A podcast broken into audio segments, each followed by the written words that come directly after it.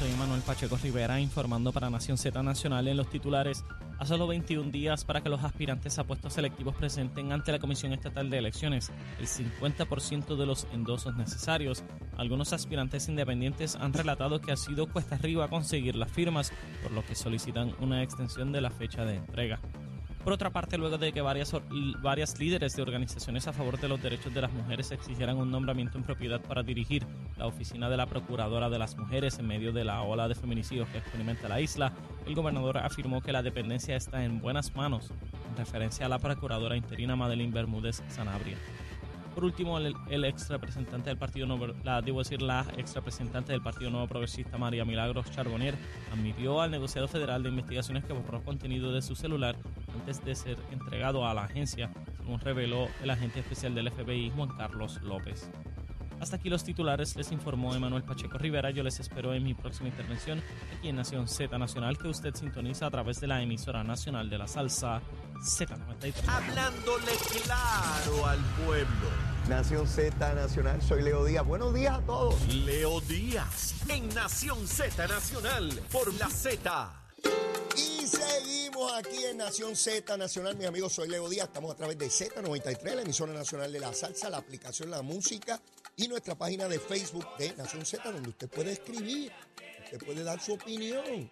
Emítala ahí, mándeme a freír espárragos o envíeme besitos en el cutis, lo que usted prefiera. Mire, yo sigo viviendo igual, tranquilito, aquí bien chulito, bien chévere, bien buena gente y contento, particularmente. Yo siempre estoy contento, pero hoy particularmente, añadidamente, porque estamos dando pelas en las encuestas. Tengo que echármelas, pues, si no me las he hecho yo, ¿quién rayo me las va a echar? Tengo que echármelas, seguro partiendo esas encuestas y toda la cosa bien chévere. Mucha audiencia. Gracias, gracias otra vez por estar ahí, por estar ahí con Leito Díaz todos los días. Mire, de lunes a viernes, de 8 a 10 de la mañana. Escucha la gusanguita y después gente que me dice, Leo, mira, llevo a los muchachos a la escuela y rápido, y ahí te escucho en el carro y después en casa, que si no es qué. En todas partes, en todas partes, en todas partes. Mire, no importa lo que usted esté haciendo ni con quién, usted escucha a Leito Díaz, que le va a ir bien, garantizado. Mire, qué malos son los Yankees. Yo esta mañana recibo una alerta del periódico Primera Hora y rápido yo leo cuando me llegan esas alertas a ver qué rayo pasó. Mire, ustedes saben lo que decía o lo que dice, que los yanquis, los americanos, los invasores, los capitalistas, los racistas, esos yanquis, que hablan inglés, esos pájaros hablan inglés, uno no lo entiende, hablan otro idioma. Esa gente tiene el pelo rubio, los ojos son rubios, la lengua es rubia y los intestinos, todas las partes son rubias, todas, todas las partes son rubias, son pájaros.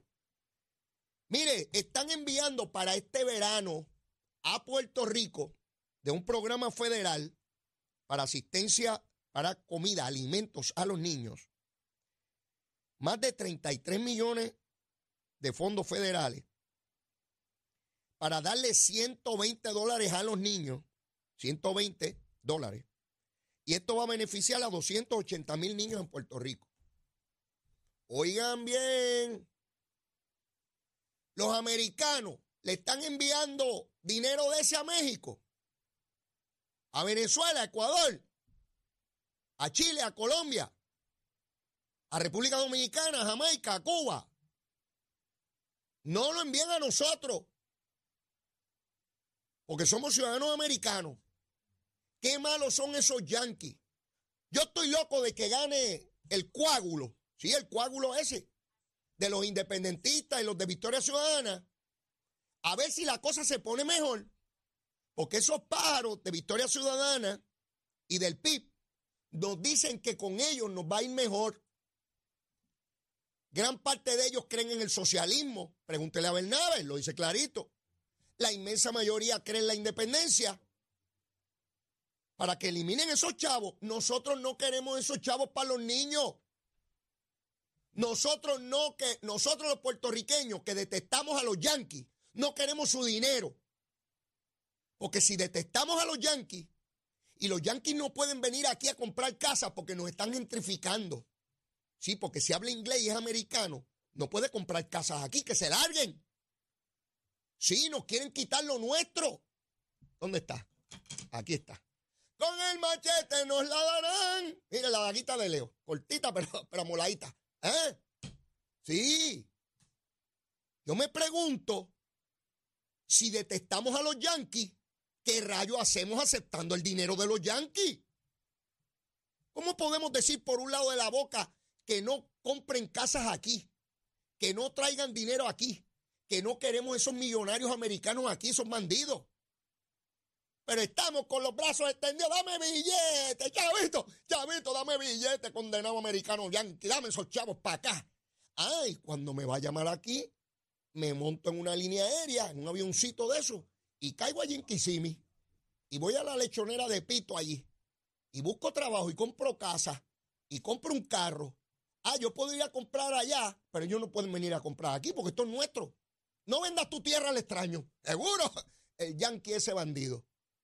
Pues resulta que 280 mil niños puertorriqueños que hablan español, que no son yanquis y americanos, van a beneficiarse de ese montón de millones de pesos, va a coger 120 pesos cada uno para alimento en verano. ¿Por qué? Porque este programa está fundamentado en que los niños en verano no están en las escuelas y aquellos niños que la mayor parte de sus alimentos provienen de comedores escolares y de la asistencia que se le dan alimentos en las escuelas, pues al estar fuera, pues este recurso para que no estén privados de los alimentos que necesitan. Mire qué malo es el yanqui. Qué tronco gente mala y quedando dinero para comida. Yo, yo me pregunto, ¿podrían ser más malos? Mire, y quedando dinero a los niños para comida. Esos yanquis son malos de verdad, son bien peligrosos, nos quieren liquidar y nos están gentrificando, se están quedando con las playas. Si yo voy por las playas, ya no me dejan entrar a las playas. Mire, entro por la playa que me da la gana desde que nací y todavía no he visto ninguna de las playas que yo visité cerrada, ninguna. Todas las playas que he ido en Puerto Rico toda mi vida, con 61 años, siguen abiertas, yo entro por allí. Y entonces me dicen que están gentrificando y que están comprando y que casas de millones de pesos. Y yo no sé por qué rayo no llega un condenado americano de eso a gentrificarme a mí, a ofrecerme por lo menos 5 millones por la casa mía. Y yo, chico, pero ¿y dónde están esos americanos que yo no los veo? Que lleguen a mi casa y me compren por 5 millones de billetes.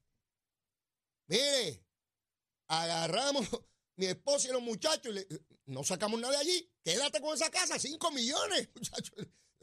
En mi vida voy a ver yo 5 millones juntos. Fíjate de eso. Pero son malos los yanquis. ¿Ves? Trato de dramatizar la contradicción en el discurso y la peligrosidad del mismo. Tenemos cosas y queremos tener más, particularmente derechos. No juguemos con eso. No juguemos con eso. Y el que falle, afuera, del partido que sea, ya está más que demostrado, particularmente en este cuatrenio, que puede fallar gente de cualquier partido político. Sí. Mire dónde está ahí Burgo, de dignidad, con una empleada que usaba el dinero y, la, y los recursos de la Cámara para un colegio privado que tenía. La tuvieron que votar. Ahí está Nogales, que decidió que no iba a rendir lo que tenía en un informe de ética. ¿Por qué? Porque se confundió con la, con la 4 con la 6. Se confundió una abogada, confundida allí. ¿Verdad? Y no les tengo que decir, de un chat del Partido Independentista y de la persona que se le señalaba por hostigamiento en la oficina de María de Lourdes y nunca lo investigaron. Y quienes lo denunciaban, más de una mujer, pipiolas, no eran estadistas ni populares. Y de populares y PNP no les tengo que hablar porque está ahí el récord claro. La última que están procesando es a María Milagro Charbonnier, que por cierto está a punto de culminar su caso y con las grabaciones que siguen circulando, yo sigo preguntándome cómo rayo esa mujer se ha, puesto a ver ese juicio. Está como Nelson Alonso, que lo acusan de una cosa y en el desfile de pruebas se le puede acusar por más cosas todavía. Sí, una barbaridad, una barbaridad. Y por supuesto, los abogados vienen obligados a ver el caso si el cliente quiere verlo, porque el caso es del acusado, no es del abogado. Yo imagino a Frankie Rebollo ahí, yo conozco a Frankie, un abogado de primer orden haciendo lo, que puede, lo que, lo que le requiere la ley que haga. Llevar a cabo un esfuerzo para que haya una garantía de debido proceso de ley. ¿Verdad? Y está haciendo lo mejor que puede. Pero no es mago. Frankie Rebollo no es mago. No con un sombrero y saca un conejo. No, no ni él ni nadie. ¿Ok? Para que ustedes vean lo que puede estar en juego. Sí, porque nadie sabe lo que tiene hasta que lo pierde. Y aquí se habla mucha gusanga hasta que llegue el momento que perdamos lo que tenemos, como lo han perdido otros pueblos del mundo. No seríamos los primeros. Mire Venezuela, de los primeros productores de petróleo, y mire la crisis económica y social que vive ese pueblo venezolano. Da ganas de llorar. En la tragedia que está sumido ese pueblo. Para no hablarles de Cuba. Sí, porque yo veo aquí dos o tres pájaros. Eh, eh, fui a Cuba y disfruté, sí, porque fuiste turista, vete a vivir allí. Eh, aquí, reclamando mucho libertad de expresión, vete allí a expresarte. Vete a Nicaragua, donde tienen los obispos presos, los, los sacerdotes presos, cerrando emisoras de radio y televisión, toda la cosa. ¿Usted se imagina a Natalito y a Juan Dalmao, gobernantes aquí? Bueno, para empezar, yo no podría hablar por esta emisora, ni por ninguna. Sí, porque es lo que ellos digan. ¿Ah? Sí, ahora se guillan de muy demócrata hasta que usted le dé una pizca de poder. Un granito de poder. Sí, con la boca es un mamey. Con la boca es un mamey. Como lo es para mí, que lo que hago es hablar gusán aquí. Y puedo reclamarle a todo el mundo, yo sin la obligación de hacer nada. Así es un mamey. Ni de tomar decisiones, criticar la que tome otro. Ah, qué mamey. Pero como yo estuve en una silla donde se tomaban decisiones, sé lo complejo difícil y traumático en ocasiones que toman una decisión. Porque en ocasiones, cuando se toman determinaciones gubernamentales, no se trata de una buena y una mala, porque eso es fácil. A veces hay que escoger entre decisiones malas. Sí, esa es la gran tragedia de tomar decisiones. Y en muchas ocasiones, tratar de adelantar lo que será el fruto de esa decisión. Y cuando el fruto es adverso a lo que uno pensaba, qué difícil es mirar y decir, caramba, tomé la decisión equivocada. Pero con las condiciones o circunstancias que tenía, no tenía otra opción. Sí, con la boca es un mamey. Cuando escuchan esos pájaros en radio y televisión, hay que hacer esto. Corre tú. Primero busca el favor del pueblo, porque qué fácil decir, el pueblo piensa así. Vete allí, radica, llena los endosos, ve a la elección y sale electo que todas las decisiones son tuyas, porque hablando, cualquiera se mete por ahí. Miren, han multado a Melinda Romero por 5 mil dólares por no rendir el informe eh, que tiene que rendir a ética sobre sus recursos por ser delegada congresional. Esto es una barbaridad. No la multan. La testarudez de Melinda Romero. Es increíble. Ella y Zoraida abusó, las dos, que se niegan a rendir el informe de ética. Los jueces tienen que rendir informes de ética. Los legisladores y los alcaldes. El gobernador y la comisionada. Todo el mundo electo tiene que rendirlo. Entonces ellos dicen que porque la ley por aquí, que si no dice que yo interpreto. Mire, aunque no lo pidiera la ley, oigan bien, la pulcritud del proceso aconseja, la prudencia, que uno rinde eso para que nadie pueda cuestionar el que uno se está enriqueciendo, que yo estoy seguro que no es el caso de Melinda, pero le da a los enemigos de la estadidad herramientas para atacar a los delegados congresionales. Y para que algunos le llamen cabilderos. Porque si usted se niega a rendir un informe ético como hace Mariana Nogales, si el equivalente de lo que está haciendo Melinda, lo digo así, al que no le guste lo lamento. Lo que está haciendo Melinda y Zoraida Buxó es equivalente a lo que hace Nogales. Ah, yo no rindo mis haberes. Porque a mí no me da la gana, porque yo entiendo que no. Esto es muy serio, muy serio. Es muy serio porque es la primera vez que se cogen delegados congresionales y todos los enemigos del movimiento estadista están prestos para escoger cualquier cosa para atacarlos. Si yo sé eso como estadista y decido aspirar a una posición de esa, es porque sé, estoy consciente de que mi conducta tiene que estar al más alto nivel e inmunizarla de cualquier ataque de los enemigos de la estadidad. Hoy pueden estar en los medios de comunicación un montón de pájaros diciendo, ¿lo ves? Lo ve que esos delegados congresionales que se ganan un montón de chavos, no quieren ni rendir los informes, quién sabe si están traqueteando. ¿Qué necesidad había de eso? Díganme. Y yo podría quedarme calladito aquí para que Melinda me siga dando besitos en el cut y diga, ay, Leito, mi amigo de tantos años. No, Melinda, no. Si no podía o no estaba dispuesta a rendir, nunca debiste haber corrido para eso. Nunca. Y Zoraida Buxó, igual.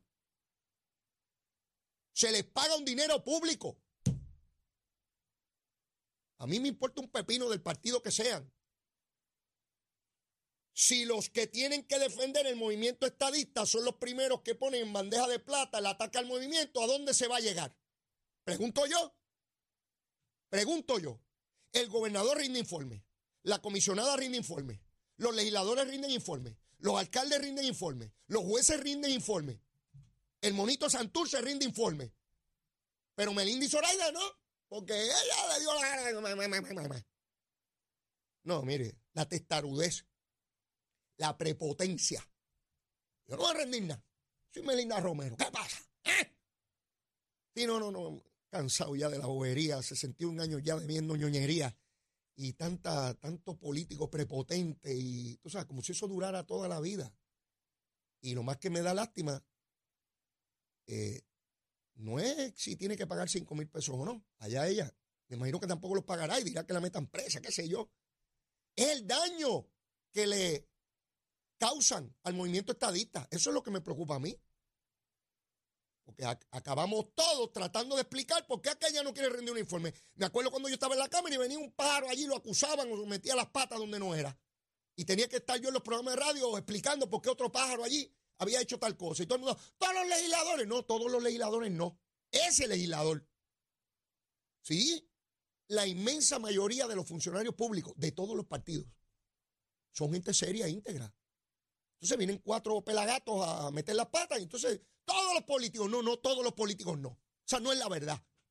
Esa no es la verdad. De todos los partidos, la inmensa mayoría es gente íntegra y bien, y bien intencionada. Ah, que usted difiera de su idea, sí, eso es otra cosa. Montones de veces yo difiero de determinaciones de los propios estadistas, yo soy estadista, eso no tiene que ver. Es que actúen con integridad y conforme a la ley y no a base de la testarudez y la prepotencia y creerse mejor que nadie. Y yo no lo hago porque a mí esto y lo otro y toda la bobería. Mire, ayer les planteé un artículo del periódico El Nuevo Día donde hablaban unos comerciantes de la tragedia del Código de Orden Público en San Juan. Pues yo leí. Y hay gente que me dice, lee para que aprenda. Bueno, depende, porque si lo que leo es un embuste, no estoy aprendiendo nada o me estoy desinformando, ¿verdad? Así que depende de lo que usted lea. Y si lo que usted lee es verdad. Y siempre que usted lea hay que corroborar. No porque lo diga el periódico. no porque lo dice el periódico, siempre es un embuste. ¿Qué me importa a mí si lo dice el periódico? Pues citaban a unos comerciantes y uno de ellos, oiga bien, dijo que él ha perdido el 50% de sus ganancias desde que entró el Código de Orden Público. Y yo dije, espérate, espérate, espérate. espérate. Yo no me trago esa aldaba, espérate. Si tú has perdido el 50% de tu operación y de tu ganancia, quiere decir que esa ganancia se producía en la venta de alcohol de una de la mañana a seis de la mañana. Porque el Código de Orden Público establece que después de la una de domingo a jueves, de una a seis, no se puede vender alcohol. Comida sí, alcohol no. Obviamente, si usted tiene una barra y lo que vende es alcohol, pues de la una para adelante no puede. Si usted tiene un restaurante, no puede vender alcohol, pero puede vender allí el arroz y la bichuela y la chuleta. Entonces quiere decir que el que perdió la mitad, su operación es de una de la mañana a seis. Mire, eso es un embuste. Y lo dije ayer. Pero usted sabe qué? Hoy lo corroboró Miguel Romero. Yo estaba bien. Miguel Romero dice que el comerciante que se queja reportó un aumento en ganancia en su planilla en lo que rinde al municipio. ¿Quién será el embustero, eh? Sí. Entonces vienen y dicen que todos los comerciantes, miren, no sea embustero.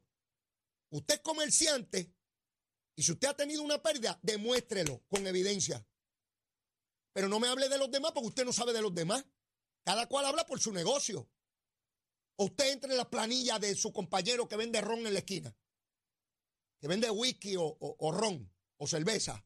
Usted no se mete allí, usted no sabe lo que él vende. Así que mucho cuidado con los que están detrás de los chavitos, chavitos. Y veo a Manuel Cerame Calderón o Calderón Cerame. Digo, dicen que el orden de los faltones no, no altera el producto. Montándose en eso. Mira, Manuelito, papito. Déjame decirte algo. Se supone que tú estás corriendo para ser representante de un distrito de San Juan. Ponte a velar por los intereses de esa gente en las comunidades que tiene que sufrir con borrachos y adictos en negocios que operan a altas horas de la noche vendiendo ron y que hay prostitución en esas comunidades y gente orinándose en los balcones, no porque me lo inventé yo. Eso me lo decía la gente a mí en el 2016, que me imploraban porque se pusieron un, código de orden público. Porque Carmen Yulín le, le prohibía incluso a la Policía Municipal intervenir en eso, como en áreas de Puerto Nuevo, en Cantera, en Santurce, en Río Piedra. Sí. Por tal de criticar a Miguel Romero diciendo embuste, diciendo embuste. Hay que darle paz a las comunidades. Y en ciudades importantes en el mundo entero hay limitaciones en términos de alcohol y de horario. ¿Qué? ¿Que San Juan tiene que ser una locura?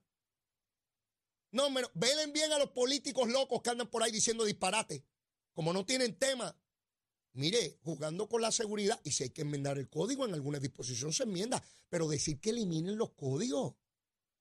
No, no, no, no, no, no, no, no. A Miguel Romero, siga para adelante, que está haciendo una excelente labor. Sí, y de, bueno, eh, eh, ¿cómo es que se llama? Se me olvida ya el nombre de, Terestela González. Que ahorita activé la alerta pájaro, porque ni aparece. Esa decía que no era embrear calles nada más. ¿Y por qué no le pedía a Yulín que embreara calle? Es que, mire, las palabras que yo quisiera usar no las puedo usar. ¿Sabe lo que es que en ocho años no se faltó una calle en San Juan? Y Manuel Calderón Cerame gritó que faltara nunca. Ha salido en defensa de una comunidad, un barrio, porque hay mucha droga o alcohol. Tampoco. Y Terestela, está como si la que ahora está conociendo la pobreza, ¿no la conocía? Ella va por las avenidas principales. Ponce León y la Muñoz Rivera. Y en aviones. ¿Verdad? Y al que Dios se lo dio, San Pedro se lo bendiga. Quiere también que eliminen el código.